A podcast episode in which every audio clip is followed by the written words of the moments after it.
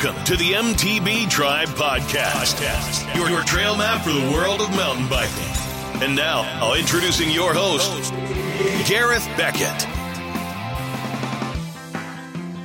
Howdy, mountain bikers. Thanks for being here and welcome to episode 126 of the MTB Tribe podcast. I'm here as always to help you find out more about mountain biking, how to get out on the trails, keep you stoked, and hopefully learn a little more about mountain biking and the people involved. So, thanks so much for tuning in and thanks for being with us this week. Now, have you ever wondered how you get the MTB products that you like and love so much? How does that process work from getting from the brand, from the factory, from the manufacturing process? to you in your hand in the store or from online. Did you ever wonder how it works? I know it's maybe not that exciting to think about, but there's a process involved there. There's a team of people involved there. It takes a lot of effort and a lot of time, a lot of responsibility, and a lot of money to get products from the brand into your hands. So I thought it would be interesting to bring somebody from that industry onto the podcast just to have a chat about it, the whole distribution side of things, to better understand how the process works and what's involved. We also chat obviously a lot about Keith's background because he has been heavily involved in the MTB scene, the outdoor scene for a long, long time. He's organised events. He's been involved in one way or another and he's just finally found his true passion with Terra Venture, his distribution company, which we will chat about as well, also, and how that whole process works. It was great to get Keith on the show.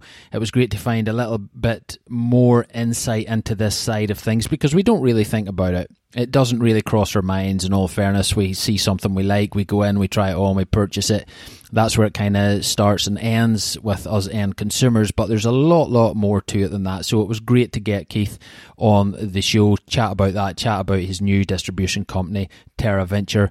Now stick around to the end of the show folks because keith has been so so kind to offer all you listeners of the mtb tribe podcast a promo code and 15% off all his product over the month of February on his website. So stick around to the end of the show and find out more information on how you can get that fantastic offer.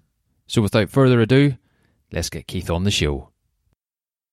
Hi, Keith. Welcome to the MTB Tribe podcast. How's things, sir? Very well today. Uh, thank you very much, Gareth.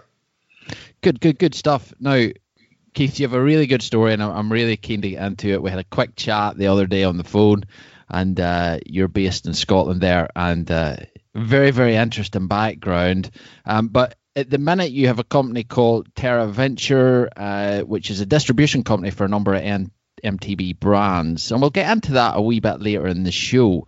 Um, and you're based in Scotland and stuff there, but you're originally from Northern Ireland. So tell us what it was like growing up in the 80s, if I'm not mistaken, in Northern Ireland on a mountain bike. Uh, I know. It was, I mean, I was in Northern Ireland, uh, I was born in 81 and I left in 99. So I had a, a, first 18 years uh, in Northern Ireland. And it was just brilliant because when I reached about 10, um, my father was an enthusiastic photographer and he, he saw advertised in the local paper a, a, bike race at Castle Park in Bangor and uh, just outside Belfast. So we uh, headed down. I just went. I was too nervous. I didn't want to. I was just still used to playing around with my BMX in the street, and uh, I, I, was too shy. And he was trying to encourage me to have a go, but I thought I'd go and watch. And uh, it was run uh, through the Toyota North Down Club, I think, at the time. And this would have been oh, early 90s, so we're talking 91, 92, maybe just a little later.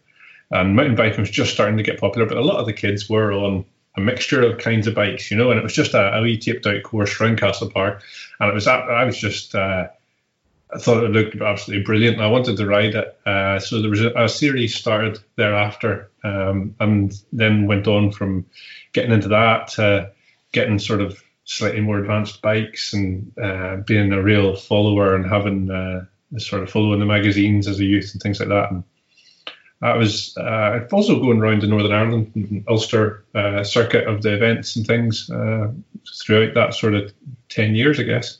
Mm-hmm, mm-hmm. And like, did you, you know, you obviously said there you started BMX, and which was huge at that time. Um, Do you think the BMXing thing was a natural progression into the mountain biking? Because a lot of people seem to have come from that background because it was so popular in the kind of 80s and 90s. Yeah, I mean, uh, for me, I wasn't really in a competitive scene so much in the BMX. It was we had a, a BMX track not far, and I mean, it is literally you see these uh, posts on Facebook nowadays where you know uh, somebody in, is sending a message out to the kids saying like here's six pallets stacked up on a builder's uh, piece of plyboard uh, lent against it. I mean that was what we did, you know, and uh-huh. the, the, the, stereotype was actually very true of my upbringing. Um, there was a building site across the road, and we just built the craziest ramps and, and mucked about uh, on the weekends when the builders weren't there. They would come in and find all these different structures built out of what they'd left on a Friday afternoon. That mm-hmm. was uh, that was good. But the, certainly the transition for me into mountain biking uh, from just sort of playing in the street and, and on the BMX, uh, I just really really enjoyed the more com- uh, the group competitive atmosphere at the mm-hmm. event, and just being able to push myself. That was. Mm-hmm. And did your dad have any kind of history in the bike scene or anything like that? What what made him go to the mountain biking initially?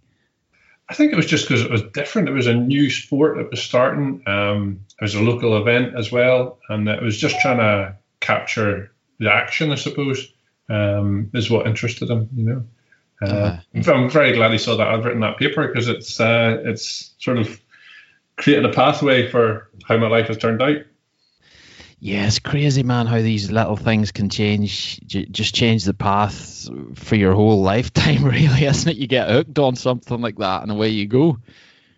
Yeah, so uh, from from there, we got into triathlon and, and uh, competing at that and the sort of Ulster schools, all Ireland schools level, and uh, and then by that point, it was really uh, considering my options. Actually, I moved across to Scotland in pursuit of a career in design. Um, went to, into the art college in Dundee, and that's when I, I, really broadened from just being interested in, in, mountain biking into the outdoor world. Um, that that was the, the, the key key moment was actually a friend from university who's a friend from Northern Ireland as well. We both came across, as was quite common in that era, and his uh, family had built a cottage in Glencoe, and I, we drove up uh, from Dundee in the night, and uh, so it was pitch dark. I'd never been up that part of the world before, and I just woke up the next morning in the cottage and opened the windows, and there was the whole uh, of the loch and the mountains in front of me, snow-capped mountains. It was just another world, you know. Um, mm. That just it blew my mind that this was within reach, you know. And I, I was out of Dundee as many weekends of the year as I could get to get up into the islands. Um, so yeah, so it's it's one thing just sort of developed onto another, the passion for the outdoors. Mm-hmm. And you were over there studying. That's right. Yes, uh, did a design course. All right, cool. And so you're up in this environment, and you obviously have a love for the outdoors with the mountain biking and everything else. So where did you move on from there then? Because you did get more involved in the outdoors kind of stuff after uni, did you? Or yeah, that's right. I mean, I, I thought I would.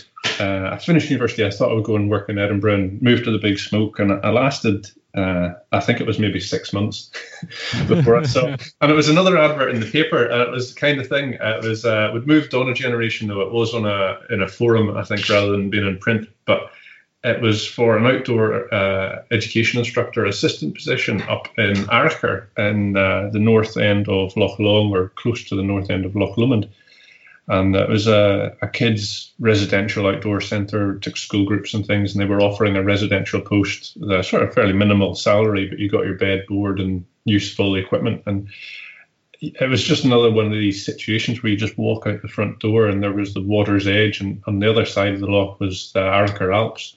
Um, it was absolutely stunning. So that developed my skills and interest in canoeing, climbing, um, and then from there, I went on to work in other outdoor centres where there was mountain bike leadership groups and other things like that. So yes, um, ski. It was a very seasonal occupation as well. So you have to be adaptable. And uh, you know, I had a, a, sign up in the local post office that was just all jobs considered. Call Keith and the, my number, and, and that helped to bump up the the pay packet at the end of the month, whether it was painting Highland fences or uh, you know uh, working on cottages and things and bothies and bits and that. Mm-hmm. Yeah, because it's such a seasonal thing that kind of industry. Yeah. Yeah, and, and in, in, the Highlands, you you kind to find a lot of people are fairly multi-skilled as well, and, and there is a lot of community aspects to work and projects. So there's never mm-hmm. a shortage of jobs to be done. Mm-hmm. And were you mountain biking at that time? Yes, I had still in my, my kit. I brought it over actually um, when I moved to. Uh, taking it back just a wee second. When I moved across to university, I came with my mountain bike and uh, full of enthusiasm, but there was rules about you had you, there was no bikes allowed within the accommodation. Um, and obviously my mountain bike was of good value and I didn't want to just leave it tied up with the rest. So I actually had to take my wardrobe doors off their hinges so as I could fit my mountain bike in the wardrobe and hide it from the cleaner. And uh, so, yes, I, I, I, broke a few rules there, but uh, being a design student as well, we actually also needed a, quite a lot of desk space for computers and things. So we the doors actually got turned into tabletops. Oh uh, wow! Uh, yeah, so we had a fairly unique setup, but as, you just couldn't leave your your bikes lying outside of the university accommodation. But so mountain biking um, continued on. Uh, in the background, I suppose, I did I did start uh, rowing with the university, mm-hmm. and that was four years. Um, sort of ultimately uh, resulting in a race down at Henley Regatta, so the pinnacle of that. But it was uh, very good sport for developing the body. I mean, I broadened the out a lot. I got a lot more of body strength. Um, full body workout on the indoor rowing machine, as anybody will know who does it. Um, but that's uh, probably one of the fittest times of my life, I have to admit. Yeah, the the, the rowing thing. I used to live in Coleraine um, in the north, and there's a rowing club there just on the Bann River. And if you're if you're driving by those guys at like half five, six in the morning, there's kids out there getting ready to go rowing, and it's like two, three degrees. Like they're dedicated, those guys.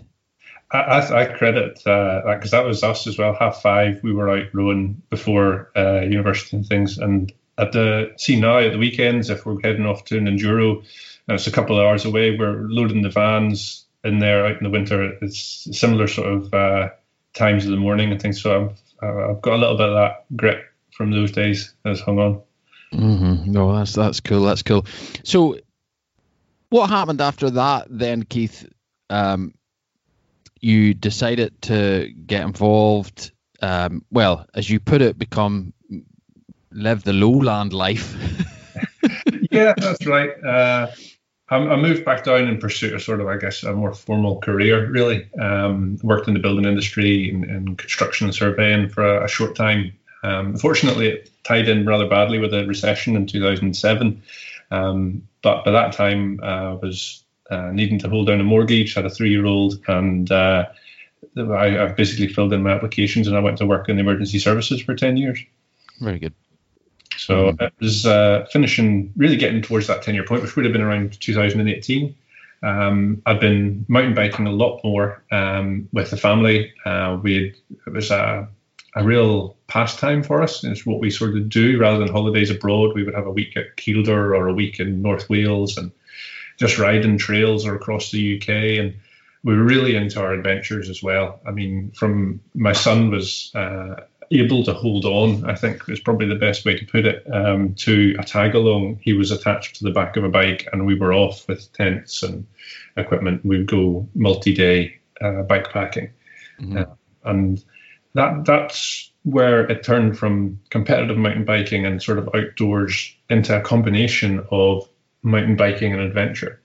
Um, and that's probably that's where we're at at the moment. Um, certainly, as a family, we really love the bikepacking, um, but a lot of the events that we go to through the business um, give us an opportunity to keep sort of uh, playing at the competitive side. But I think our passion really is just getting out there into the open spaces, um, getting away from it all, and uh, and, and going on a really good adventure. Mm-hmm, mm-hmm. And you're still whereabouts do you live in Scotland now, then, Keith? So we're based in uh, Central Belt, just on the east coast towards Fife. Um, mm-hmm. Good location. Um, we're very fortunate. Um, we've got some local hills, fantastic local mountain bike clubs that allow us to get out a couple of times a week. Um, you know, it's a, it's a brilliant location for us. Mm-hmm, mm-hmm. And the scene's good there, the mountain bike scene very strong, very strong youth scene as well. We've got multiple um, youth mountain bike clubs uh, feeding kids through. Um, got a brilliant uh, cross country scene in Scotland as well. Um, and the enduro scene's are only growing. I mean, you're falling over. At my diary, whenever I, at the start of the calendar of a year, when I go to program the events that we're going to attend with the brands, um, I could fill each event, uh, each weekend twice. Aye. It's uh, there's so much stuff going on, and uh, we're obviously really keen to get south of the border, and um, we've got involved with the Welsh Enduro Series this year. Um, we're going to try and get down to them, and um, the, there's a really nice festival down in Llandegla in North Wales as well called MTB Meetup, and they've been really good to us. And They've had us a couple of years in a row, and um, yeah, we're just trying to stretch our wings a little bit. Yeah, it's crazy the amount of stuff that's going on now. It just even here, you know, in, in Ireland and in, in North as well. If you were willing to travel, you could be at an event every weekend over the kind of summer months and stuff. Mm-hmm. It's crazy, crazy. It's something actually. Uh, um, I will see how the calendar goes this year, but next year I definitely want to make a couple of trips across. Uh, it'd be really nice to get back. There's a couple of long distance events that we might try and tie it in with, make a weekend of it, and uh, try and do one of the events for ourselves at the end, end of the trip. Mm-hmm, mm-hmm. Yeah, no, that would be awesome. That would be awesome. Well, let me know if you're coming over, and for sure. Brilliant. Um, so that's cool. So you decide to leave the uh, emergency services. What made that change? What made you want to flick that switch and, and leave a kind of full time job and do something else? I, will, I, guess it goes back to Cole Keith, doesn't it? That sign in the post office. Um, it, it's it is just I've always had an entrepreneurial um, desire or background, or especially with design. It's quite a creative thing. I mean, that was I'm dyslexic, and I had a, a variety of sort of issues, I suppose, in, in my younger years of school with uh, reading and writing and things. It came on very well. I mean, with tutorship and and uh, you know development, but mm-hmm. I guess I lacked a little confidence academically um, as a result of that. And it's amazing now, actually, how much writing you have to do in mm-hmm. in terms of social media and all these things. So I mean that would be one one thing I get. Um, I get a lot of ambassador requests for yeah. people, and a lot a lot from the young young people. And I you know I get ones where you know it's just the, the grammar and structure and things. I'm not it's not to be the sort of English teacher about it, but if you to be successful, you want to be presenting yourself as best as you can, and uh, I've got to do that on behalf of the brands I'm representing and the people ultimately, I suppose, that we would want to represent us or work with us, you know, we want them to try and have those basics. So it, it didn't really hit me until later life when you really realize that, you know, there's a big gap between leaving school and actually sometimes where you find your uh, passion. Mm-hmm. And uh, it's speaking surprising, sometimes can surprise you the skill sets you need actually to fill, fulfill that. Um, the with with leaving the emergency services, there was a desire to, to take on something new as well. I mean, I'd, I'd been there for ten years, um, and I really was quite involved with the mountain bike scene in Scotland. I was around a lot of events, um, had enough contacts that um, we had uh, developed a, a friendship with uh, another distributor in the Netherlands, and he uh, one evening encouraged me to uh, to consider his his kind of occupation where he was a one man distributor. Um, he had a small collection of brands and he, he went around to dealerships and promoted those and encouraged the sale of them. But we'd actually there's a, a good background to that story as to how we we came to be sitting around a bonfire in Fort William. Um, about three to four years previously, my my wife and I, um, one of her family members, her aunt had passed away, and she left us a small sum of money, and uh, she was quite a adventurous woman, and we both felt, and Lindsay in particular, my wife, she felt that that would be appropriate to use that money just for something that was a little bit different.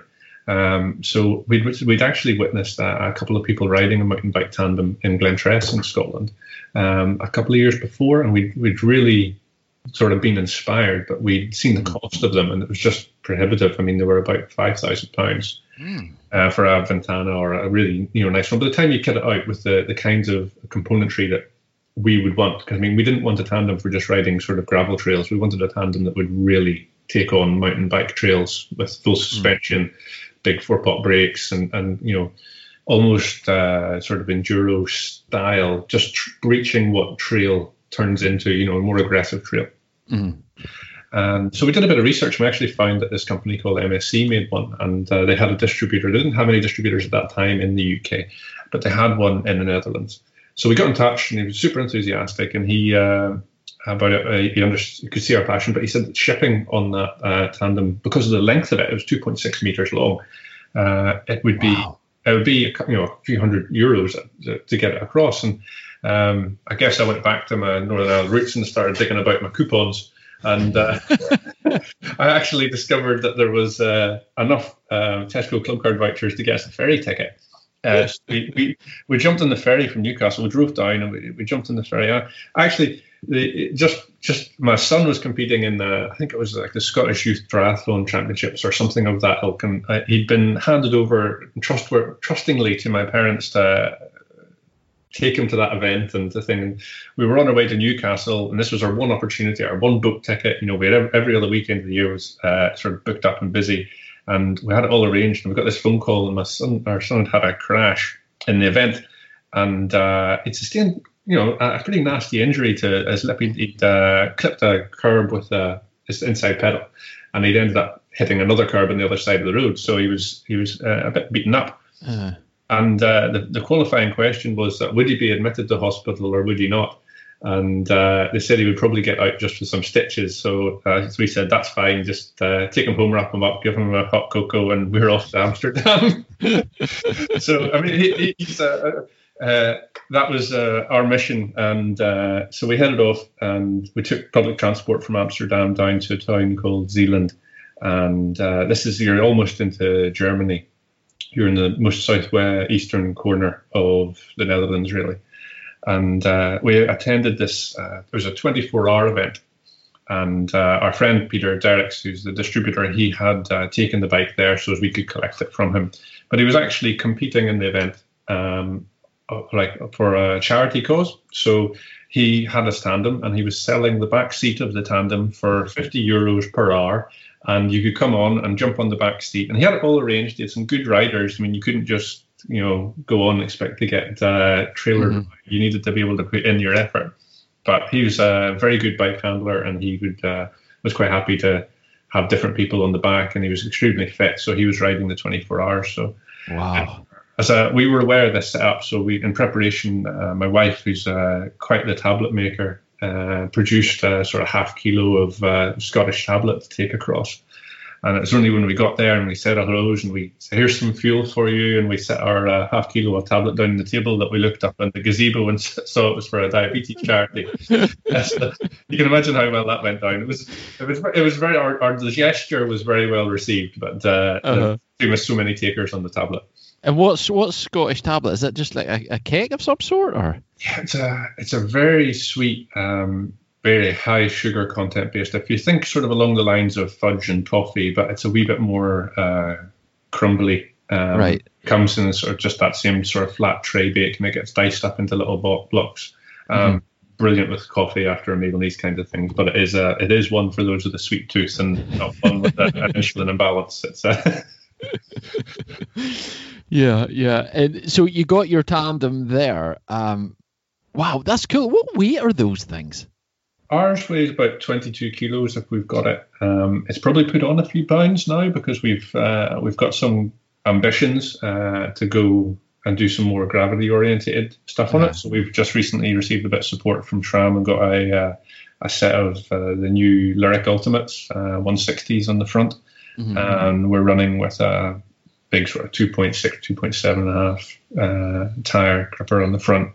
Um, wow. And then we've we've also changed um, some of the set. We put more enduro sort of 30 mil internal type wheel set on it.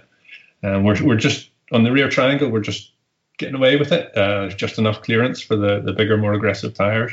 But mm. we still have 160 mil travel in the back as well. And we tested it. Uh, we put this kit on and we tested it at the um, it was the Macmillan uh, Fair City Enduro in October uh, at the end of last year, um, and which is the world's only fancy dress um, EWS qualifying event.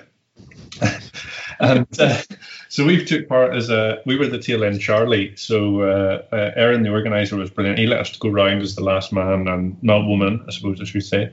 and uh, we had a full Devils kind of outfit on. We had uh, got some really nice new Met parachute helmets uh, with uh, the Devils horns on them, all in sort of completely in red. And mm-hmm. we took to the the full six stages of the enduro, um, and we ended up on stage six. I think we beat about fifty six people down it. Wow. So, yeah, um, I think stage stage five or something like 30 to 40 people. Um, some of the earlier stages were a wee bit more tight and twisty, so they were a wee bit more technical and harder. So the latter ones were a little bit more open. And I mean, we're 185 kilos fully loaded. So um, when you take that into consideration, the acceleration is just phenomenal. Mm. uh, mm. If we're pointing downhill and I let go of the brakes, it's like a rocket. So uh, you just have to be conscious. You're going to have to stop it at some point. Mm-hmm, mm-hmm. And you're in total control of that tandem, right? So you you steer and you brake. Yeah, steer and braking, but you'd be amazed. I mean, um, Lindsay is a, an incredible stoker. She comes from a, a, a horse racing uh, and sort of in terms of eventing, um, cross country style uh, equestrian background. Um, so she's quite used to being on the back of something that has neither speed or control. Uh, so, so she's uh, but the leaning uh, or the balance effect of the rider on the back has a considerable amount to do with uh, how well you can get around corners. Mm-hmm. Uh, so it's definitely teamwork, and there's a lot of communication has to go. And I think we probably communicate best on the tandem than we do at any other point in life. um, it's interesting also that you mentioned the Met parachute helmet because I was looking at those yesterday. That's the that's the full face, the kind of magnetic chin thing. That's right. Uh, how are those? Are those? They look amazing. No, uh, we've been delighted with them. Uh, again, it was just a little bit of support. I mean, uh, sort of going on to where we'll, we'll talk a bit later on about, about TerraVenture and, and how that's come to be and, and grown. But essentially, we have, we have got quite a good collection of ambassadors, and um, I feel it's it's my job to try and bring as much added value to those that are supporting myself and the business. So we try to bring in other brands that we don't actually necessarily represent. Mm-hmm. So, for example, the likes of Mudhugger and Met Helmets and and people like that, we can uh, provide offers to our ambassadors to for those companies and um, help them to uh, make some savings on their kit for the year and things like that. I think every every little bit helps when you're a, a privateer racer, you know. Um, yeah. So with, through that, um, we were able to get the the Met helmets, and uh, they're just fantastic. They made great for a Devil's helmet costume as well. uh, but the chin bars are fantastic. Yeah, they just pop on and off. Um, and we yeah the enduro was the start. Was we've got some ambition, um, ambitions to uh, take on some events. Um, there's a, a, one coming up. Um, which we're, we're going to announce shortly. Um, can't give out the details of it just at the minute. I've got a few things to confirm, but it's mm-hmm. uh, it's one of the most uh, notable gravity events uh, in the country that will be coming up soon. Cool, and that's obviously with the tandem. Yes, yeah. We're still uh, looking at the logistics, but uh, that that one is uh, it'll be special if we get it going. Yeah, I love that rent the bike seat idea. That for Charlie, that's very very good. That's cool. I love that idea. It's brilliant, and uh, so we we spoke after he had completed his uh, one of his laps. He needed to take a break anyway, so we got the opportunity then to get introduced to our tandem, and we set off and we'd ridden a tandem for about twenty minutes before that, uh, testing one at Kielder Forest and we had 130 kilometers to get to the ferry, um, and it was all on cycleways. So we, sorry, excuse me, we were navigating just off the phone apps, and uh, we rode for probably the best part of 10 hours uh, up, and we stayed in a little lakeside hut, that one of these sort of walkers huts you can rent. Uh, we just booked it over the internet. The key was under the mat. We arrived about 10 o'clock, 11 o'clock at night and actually got to the point that we rode straight into a wire fence because it was just that dusk and we were that shattered that uh, we just missed the turning just it was a T junction and we just went straight on. Oh no! You have you ever seen those? Uh, imagine you're on Top Gun and the uh, your your your fighter jet comes in to land on an aircraft carrier and it gets caught in a sling. yeah. It couldn't have been more apt. I mean, this thing must have stretched by five six meters and we went back in and then ended up going about two meters backwards. So like our safety net at the bottom of the hill. Um, we were still getting used to it. I think it's fair to say. Uh, I see I'm just going in the loch though. But, so yeah, we headed on uh, just basically a, a, really early start next day, and we headed up on Cotter Ferry, and we were absolutely hooked. Um, we learned a few things about things like chamois cream and other things that you're going to when you're going to start riding 130k. Um, but it was it was a great adventure, and that really that's from its very first ride, it has been a, a great success. And I encourage anybody to to have a go. It's it's a, a maker or a breaker for your marriage, that's for sure. Mm. yeah, yeah, cool. So effectively, you weren't really thinking of Terra Venture at this time, were you? Um, We'd actually. Um, I was an organizer, an event organizer for the Scottish Mountain Biking uh, Orienteering uh, series, and they've got a selection of events in Scotland. And uh, I'd organised a couple of these events, and we've been trying to think of a brand name just for the organisation of those. I mean, I was still working full time. This is a voluntary kind of thing. The events are non-profit, mm-hmm. um, and we'd been trying to come up with a new name for the series. So some of the other organisers and myself are in the car park, and I sort of blurted out this Terra Venture idea. Um, and the other guys that were in the car park kind of looked and hemmed and had, and I was sort of thinking into myself, you know, I shouldn't have said that. That's a great name. and none of them really took it up. So I was like, brilliant. And then I just went away and then developed that myself. And uh, that's how it originated from uh, just needing a wee brand name to call ourselves just to run a, an event. Um, and that's one of the key things. I mean, I found, and I'm sure it's the same in Northern Ireland. Ireland, the riding community is is, is brilliant. And it's it's really quite small, although it's there's so many events. I mean, it's a small world, mm-hmm. and I was able. I was able to call on uh, a local event organizer from my area, um, Aaron, who actually ran that um, fancy dress enduro.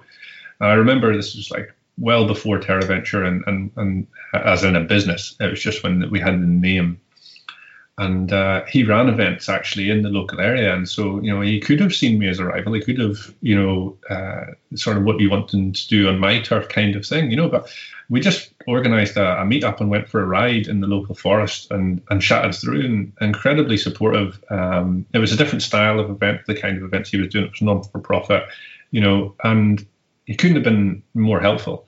Um, and it's that kind of encouragement and those kind of vibes that really helped me uh, make that leap. Um, you know, from leaving a full-time 40-hour a week occupation, pension, and, and other things to being self-employed and the uh, running your own business, it was uh, a belief in the sort of the, there was a community there that would um, not necessarily just you know back us, but you know there was people that were interested, there were people that were supportive, and uh, I think that was a long way uh, towards sort of helping me make that decision. Mm-hmm, mm-hmm.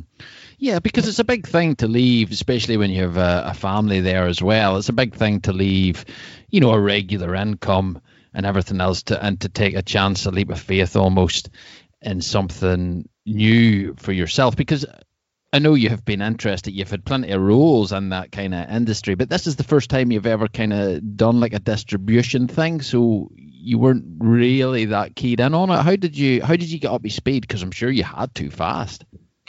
Yeah, um, very much so. I mean, we uh, after uh, we'd acquired that tandem, we'd been riding it for a couple of years, and actually we invited the. It, it, took us two years to get enough pictures of Scotland with blue skies to uh, convinced my, uh, my the, the, Netherlands distributor to bring his wife and family to Scotland for some mountain biking, and that's how that's how we ended up in Fort William. Actually, the, the guys up at No Fuss Events there they allowed us to enter two tandems in their annual Ten Under the Ben mountain bike race, which is a ten-hour endurance race around the, the sort of foot area of uh, Ben Nevis the, the beside the, the World Cup downhill track, and it was sort of a post-event chat and me talking about sort of the woes of my current occupation and uh, and he, he sort of helped to push and prod a, a sort of I guess it had been an idea in the background um, just constantly looking at catalogs and brands and researching and, and doing some um, investigations into small brands. I, I love small mm-hmm. business. I love people that are other entrepreneurs. I like to see how we can uh, network and help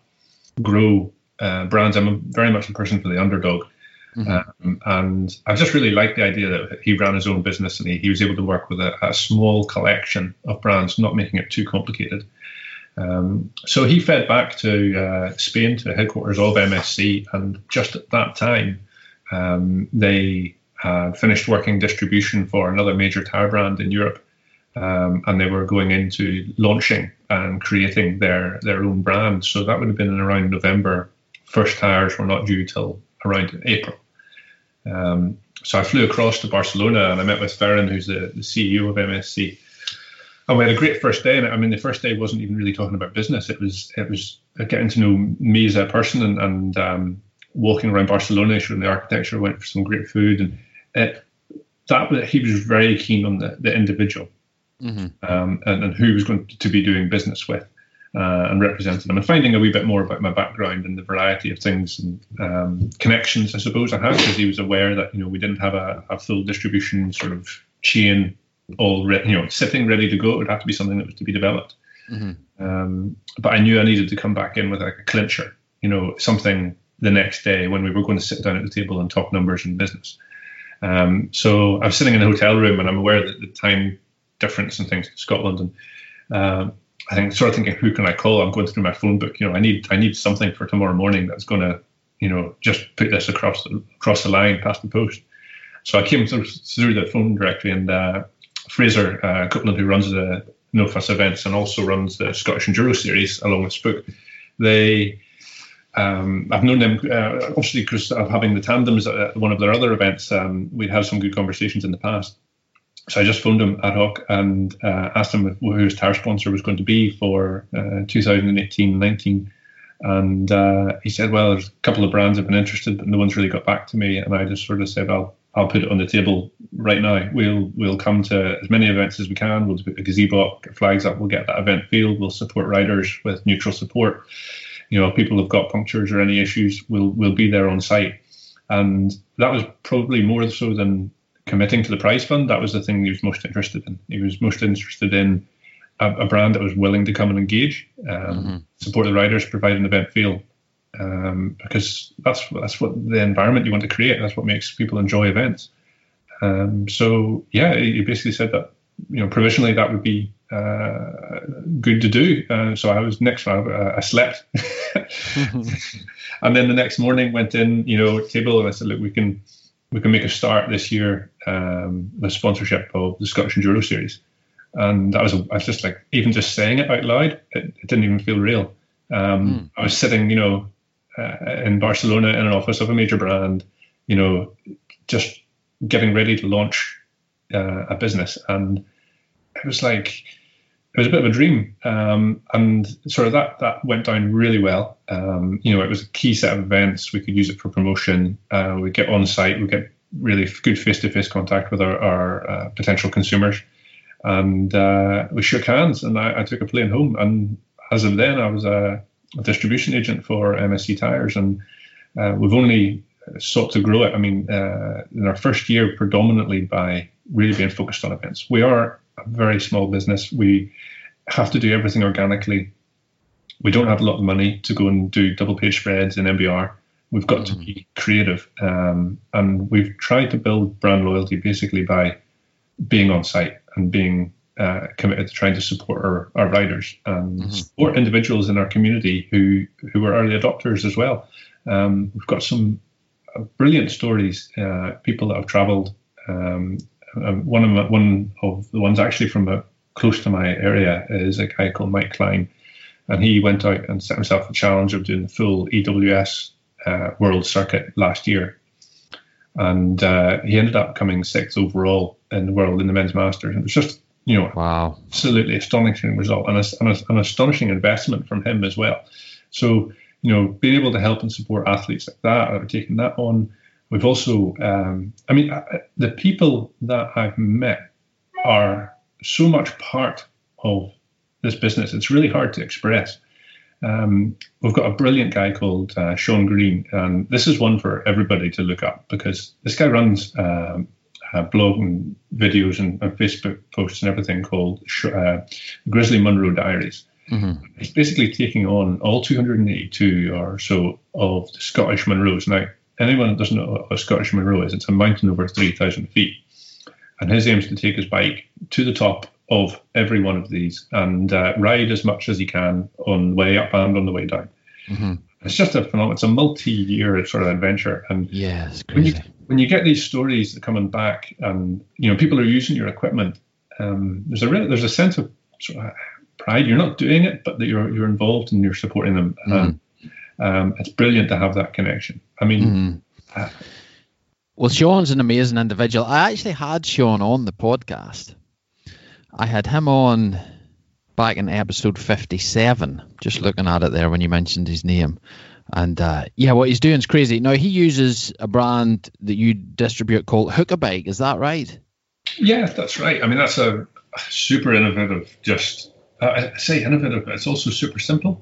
Um, mm-hmm. It's a, uh, it's just basically a hard resin sort of uh, injected molded plate that has Velcro straps that uh, basically make it compatible with 99% of rucksacks, uh, backpacks, day packs, and it just straps on to the top of the two shoulder straps behind your neck, and there's a slot in it, and then there comes comes equipped with an additional strap, and you put that strap down on your frame just near to your bottom bracket, and it has a metal pin on the strap, which is you know a same metal pin. It's best part of a centimeter thick, so it's like a stud almost.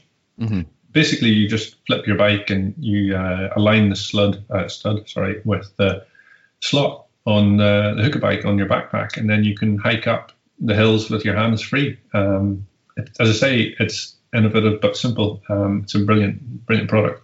Um, yeah. Can really, I mean, we, we came across them because they are a really small outfit based in Germany. Um, they do all their own manufacturing. They um, only have a very small number of products. They've got a couple of other things that they're working on, but they are they're a growing brand. You know, basically a startup, um, and that's the kind of people that we like to be involved in. Yeah, like I love products like that. You know that make something better for you as a rider. They solve a problem basically you know and for sean obviously that was a, a major issue because a lot of the munros he's doing he's hiking up. He, he can't they're too steep. He can't ride them up or there's snow on them or something. You know what i mean? Snow or ice i mean uh-huh. man's unstoppable. Yeah. So for that for him for sean that creates a huge relief. It solves a massive problem. Um, so it's so cool to see small brands like that. I love it. I love those stories. Um, I mean, uh, we we rode that enduro um, uh, last year in October, and we had five or six of our ambassadors riding with us, and we rode in the last wave of the day. Obviously, we were tailing Charlie's, but the guys that were and girls that were sponsored uh, connected to us all just came in our wave. And it was it was all I mean genuinely see when we finished the last stage and we just looked around there's guys wearing the tops and stuff and there's there's people that we've helped and, and, and who have very much helped us. I mean it's a it's I to be honest I think that the people that I work with help me more than I help them and uh, I'm indebted mm-hmm. to them. But it was almost a, a sort of emotional moment because we just kind of that's the first enduro on a tandem. We we were just glad to get to the bottom of it without having broken anything on the bike or ourselves. And you know to, to have been there and ridden the, the course with the, the group was was absolutely fantastic. And mm-hmm. uh, something I want to do this year as part of our social media is to actually go and participate um, with our ambassadors in their own disciplines, and whether it be adventure or you know I, I, don't know how good I'll be on a road bike, but we're, we're, definitely going to try and give stuff a go and uh, and get out there. Um, because that just getting to see them uh, and doing things in their environment, it's just it gives you a much better insight to to them as an individual and uh, and how how best we can uh, encourage them. Because uh, the more we build uh, loyalty and relationships with our ambassadors, the more mm-hmm. fulfilled that they feel with the relationship. And um, I think that that works best for everybody all around. Yeah. So your ambassadors obviously almost test the product for you, I'm sure, and they give you feedback, which you can then give the brand feedback on. Does it kind of work like that? Or are you expecting that from them? Is it something they give you back? Yeah, I mean, we get we get great feedback. I mean, the tires are, are one that you know it's um, there's a long production time between us getting a tire in our hand and it going from a, a, sketch tread pattern through to I mean I've seen the whole process go through with factory visits and things. You know you start off with the concept um, the category the tire is going to be in and then you break it down into the tread pattern design. It gets 3D modeled on the computer and then it actually gets made on a 3D printer. So you get hard uh, plastic sort of three inch sort of section of what would the tread pattern would look like. Mm-hmm. and then you, you go to prototyping um, and you get the first ones done, and then you know then you need to test test those, and sometimes we get a couple of prototype models across here. I mean, the, the majority of the, the work is obviously done at headquarters in Barcelona, um, mm-hmm. but we do receive we do get prototype models, um, early editions of tires that we then and give out to guys, and we, we test those, and we then there's maybe three months, you know, sort of will go by, and you need to get your order in with the factory because obviously then there's there's manufacturing time to build in as well. Um, so it's hard. It's hard to make changes on the sort of what we call your first edition, you know. So, but we things get revised as time goes on, and, and we learn, and especially with carcass layups. I mean, we learned a lot. Um, you know, the Scottish Enduro Series events and locations like Kinlochleven and Pitfichie. I mean, they're hard, and the guys riding girls, they're just they're going so fast nowadays. Bikes are allowing people to travel so fast on courses um, that you know there's. I think the tire market has had a lot of work to do in the last uh, 18 months to keep up uh, with the carcass technology to to cope with the demands of the modern rider and the modern enduro bike. Uh, mm-hmm. And we're going to see that probably happen again um, with the, the, more e enduro electric enduro bikes and trail bikes that we see, just with the added weight. Um, you know, it's a it's a, a really interesting um, opportunity to see see how the designs can change and the, uh, the, graduation of the carcasses and things in the layup. I mean, it gets a bit technical at times, but uh, the end result is that the riders uh, have seen progressive improvement, um, and we're we're looking forward to bringing out some uh, new model. We've got this uh, hot seat that is basically, as you imagine from the title, it's uh, going mm. to be hmm. downhill enduro based tire. We've got it out in 27 and a half at the moment. We're just waiting on the, the first batch of 29 inch to come, hopefully in May. Mm and then we'll be doing a lot more publicity about that. But that's that's going to be a brilliant tire. Wow, wow. So, Keith, tell us a little bit about how the distribution thing works because I think there's a slight misunderstanding just with the general public about it. So, you, are the distributor, so your job is to help the brands distribute their product um, mainly through consumer stores. Is that right? That's right. I mean, ultimately, our goal is to develop a, a good relationship with the wider independent um, dealer network. Mm-hmm. But when you start and no one has ever heard of your name, you can walk into a bike shop and um, and, and and I wouldn't blame any dealer whatsoever. Um, but they, they would turn and say, "Well, my customer doesn't know what they are. They don't want to take the risk, you know. So mm-hmm. we, we can't sell it, sort of thing." Um, so you have to build up a, a, a reputation. You have to build up um, consumer knowledge um, in the product so that people come into the shops almost asking for it. You know, because it is a really competitive market. I mean, we've got some really yeah. brands out there, and uh, I, I, I, do all the marketing and uh, web stuff and social media in the UK, um, and so it's a it's a challenge to to develop that consumer knowledge um, when you're at the scale that we're at um, which is why we, we're so event focused and event heavy because we feel that it tends to filter down from the top.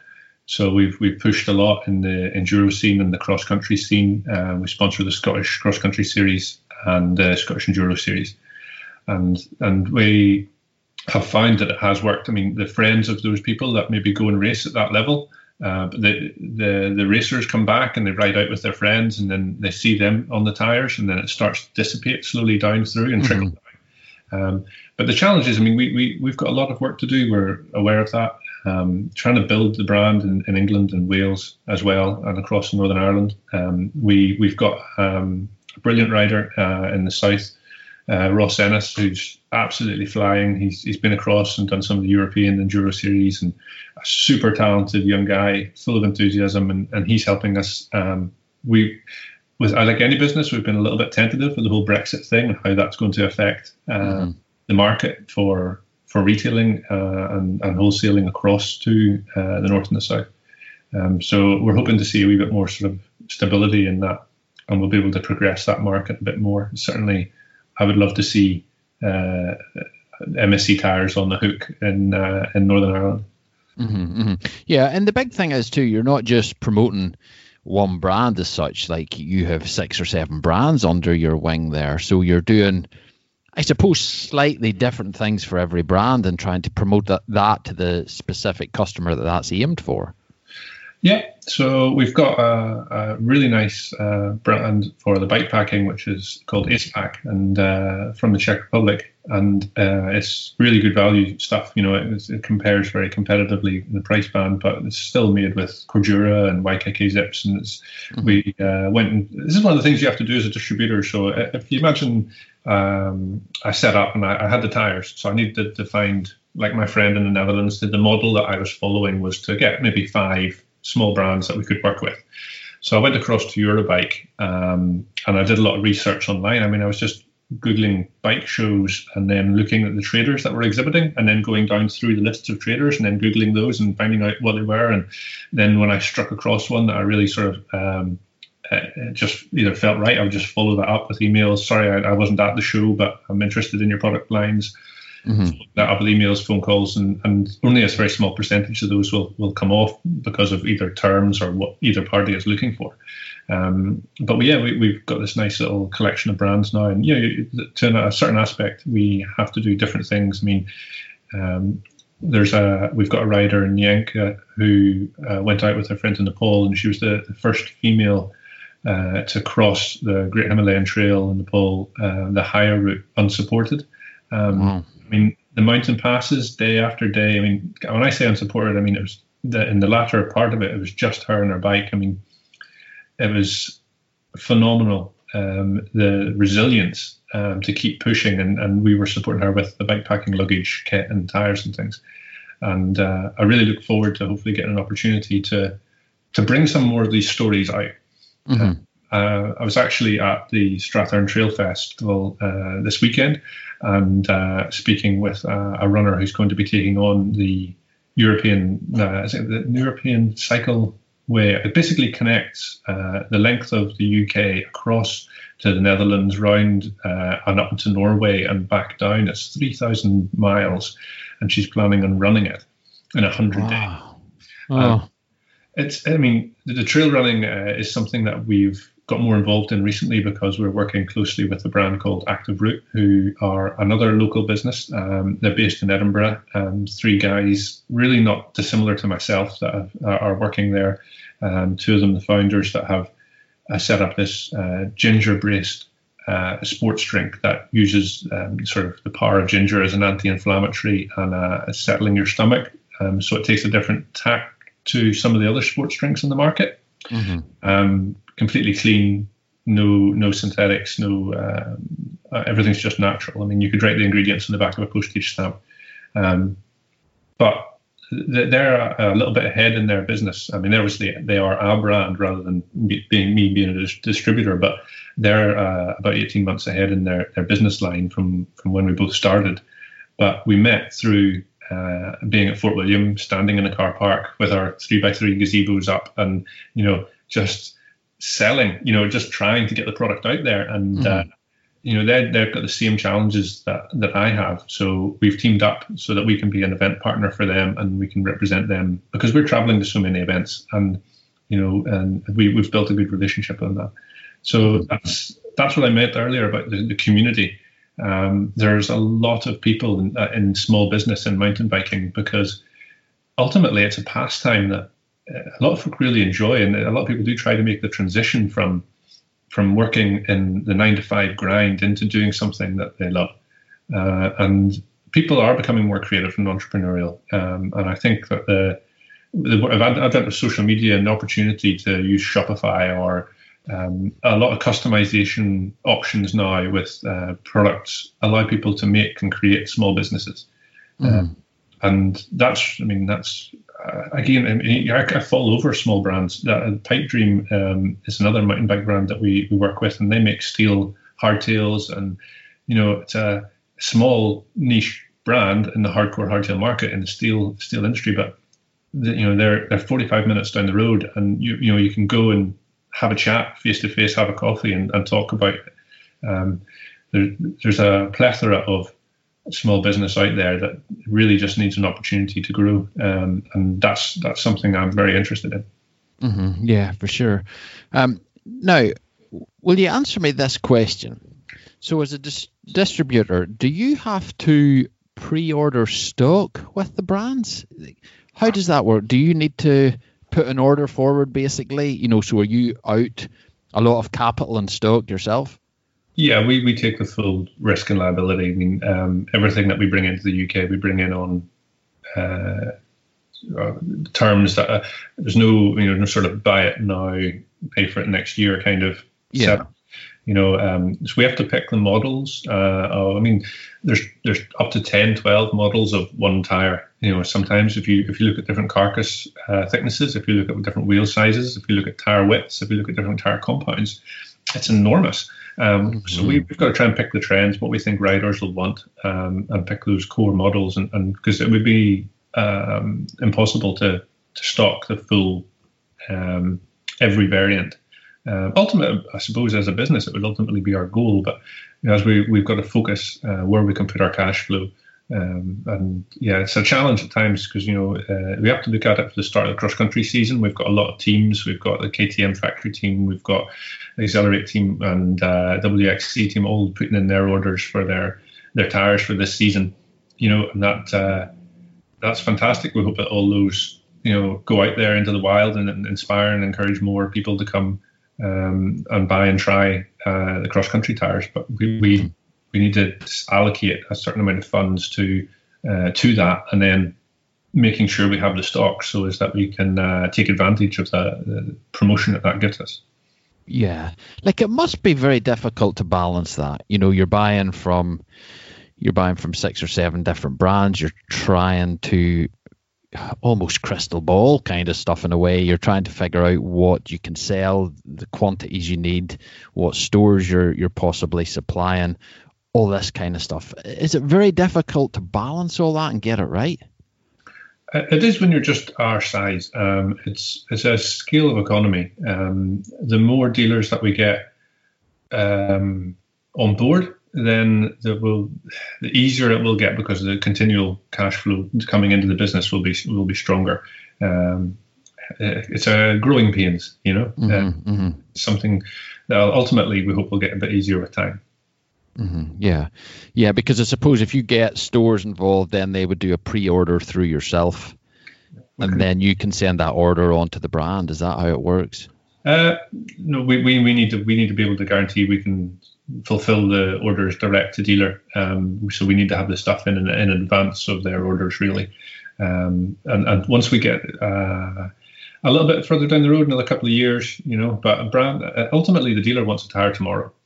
Um, mm-hmm. You know, and and so many independent bike shops have don't have the capital or the capacity to hold 20, 30 tires of stock of the same model or or are wanting to fulfill uh, large pre-orders mm-hmm. because they don't have the, the cash flow themselves. You know, a, a, lot of independent bike shops nowadays will have a bike come in. It needs a new rear mech fitted. They might have one in stock, but they might just have to order it next day from their supplier, and okay. then so it's that's very much how the market plays at the moment, um, largely due to the massive range of potential specifications. I mean, if you just looked at rear mechs alone, the shop would have to invest thousands in, in having all the different gear speeds, gear, you know, cage mm-hmm. mechs, uh, brands and then the quality levels, you know, SLX, XT, XTR.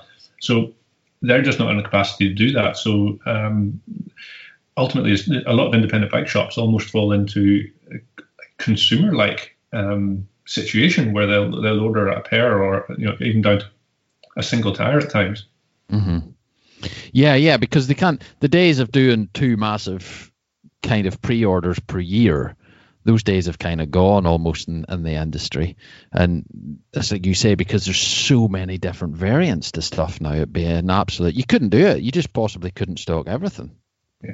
So I'd much rather that a, a dealer had a couple of core models, you know, a couple of uh, cross country, a couple of trail, and a couple of sort of enduro gravity tires, and then hold the catalog. And then if a customer comes in, you know, I'm I'm happy to shift stuff out the next day so that they have it, um, and then the client can get it pop back into the shop, pick it up.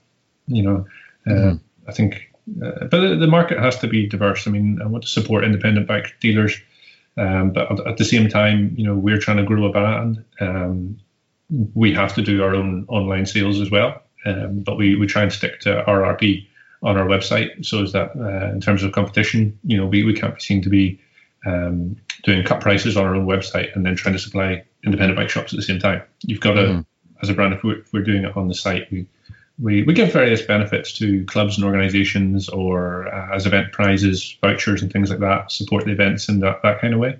Um, but uh, that's the only the only time that we really discount stuff is because someone's either won a prize or they've volunteered to be a marshal or they've volunteered to do a dig day or something like that. We try mm-hmm. and reward the people in the community who are actually doing the good work. You know. Yeah, yeah. You seem uh, you seem very entrenched in the, the kind of local communities there and getting involved and stuff, which is lovely. Which is really lovely to see. And the the mountain bike community is so good as well. Yeah, the bottom line is we wouldn't be here without it. Uh, mm-hmm. You know, so uh, I've got to try and do as much for that as possible. Um, I think that you know people stick by that. There's a lot of there's a lot of loyalty. I mean, a lot of people. What we found is actually a lot of people. You know, in 2018 we went to our first enduro um, and we pitched up, you know, gazebo up, and, and, and people came and pointed at tires, nothing heard of those before. You know, we did a lot of talking and, and stuff and introducing the brand, but, you know, very few sales. And we went back, you know, uh, 12 months later, having followed the circuit, fixed punctures with people, all sorts of brands. You know, anybody that comes down off the hill with a flat, we're, we're um, helping, you know, to, to service. And we've always got track pumps, we've always got kit there. Um, you know, and uh, you can't be too proud. I mean, if someone walks onto our MSC tire stall with a, a, Schwalbe or a, a Continental says, "Can you help me fit this?" Absolutely, we're there at the end of the day to, to help the riders. Mm-hmm. so we've just got to kind of crack on, and that builds loyalty. And we went back uh, a year later, you know, and we must we sold a lot of tires on the first event, you know, um, mm. and it's great just seeing that change. Um, but you you have to earn it. Um, I don't mm-hmm. think you just. My view is you, you, can't just waltz in with a nice double page spread. You you have to be there, um, you know. Yeah, well, I think it's like anything. People have to trust you almost, you know.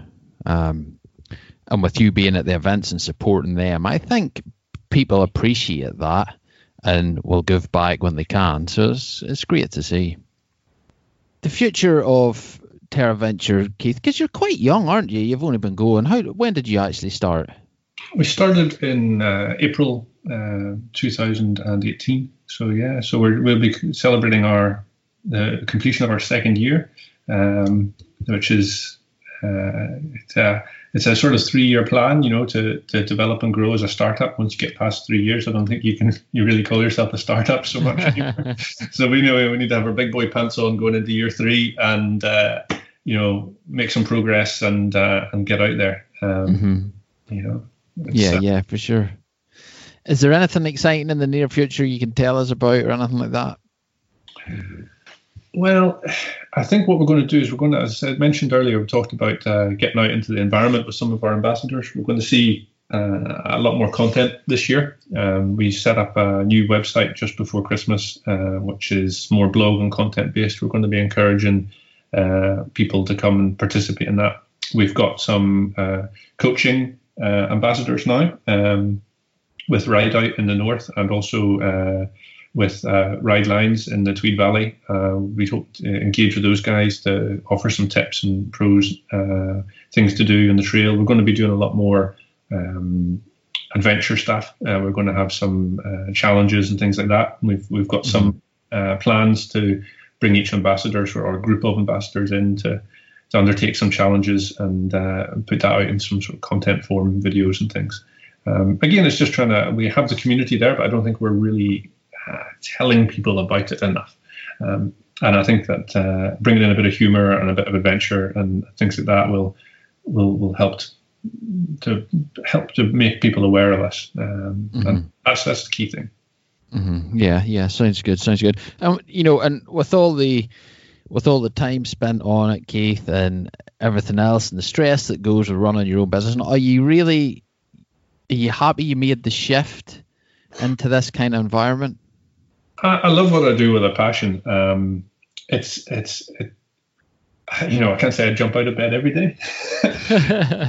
you know what I mean? Because you know sometimes you work late, sometimes you do, you know you do different things, but I, I love it. Yeah, um, I would find it very hard to be changing to do something else. I'll put it like that.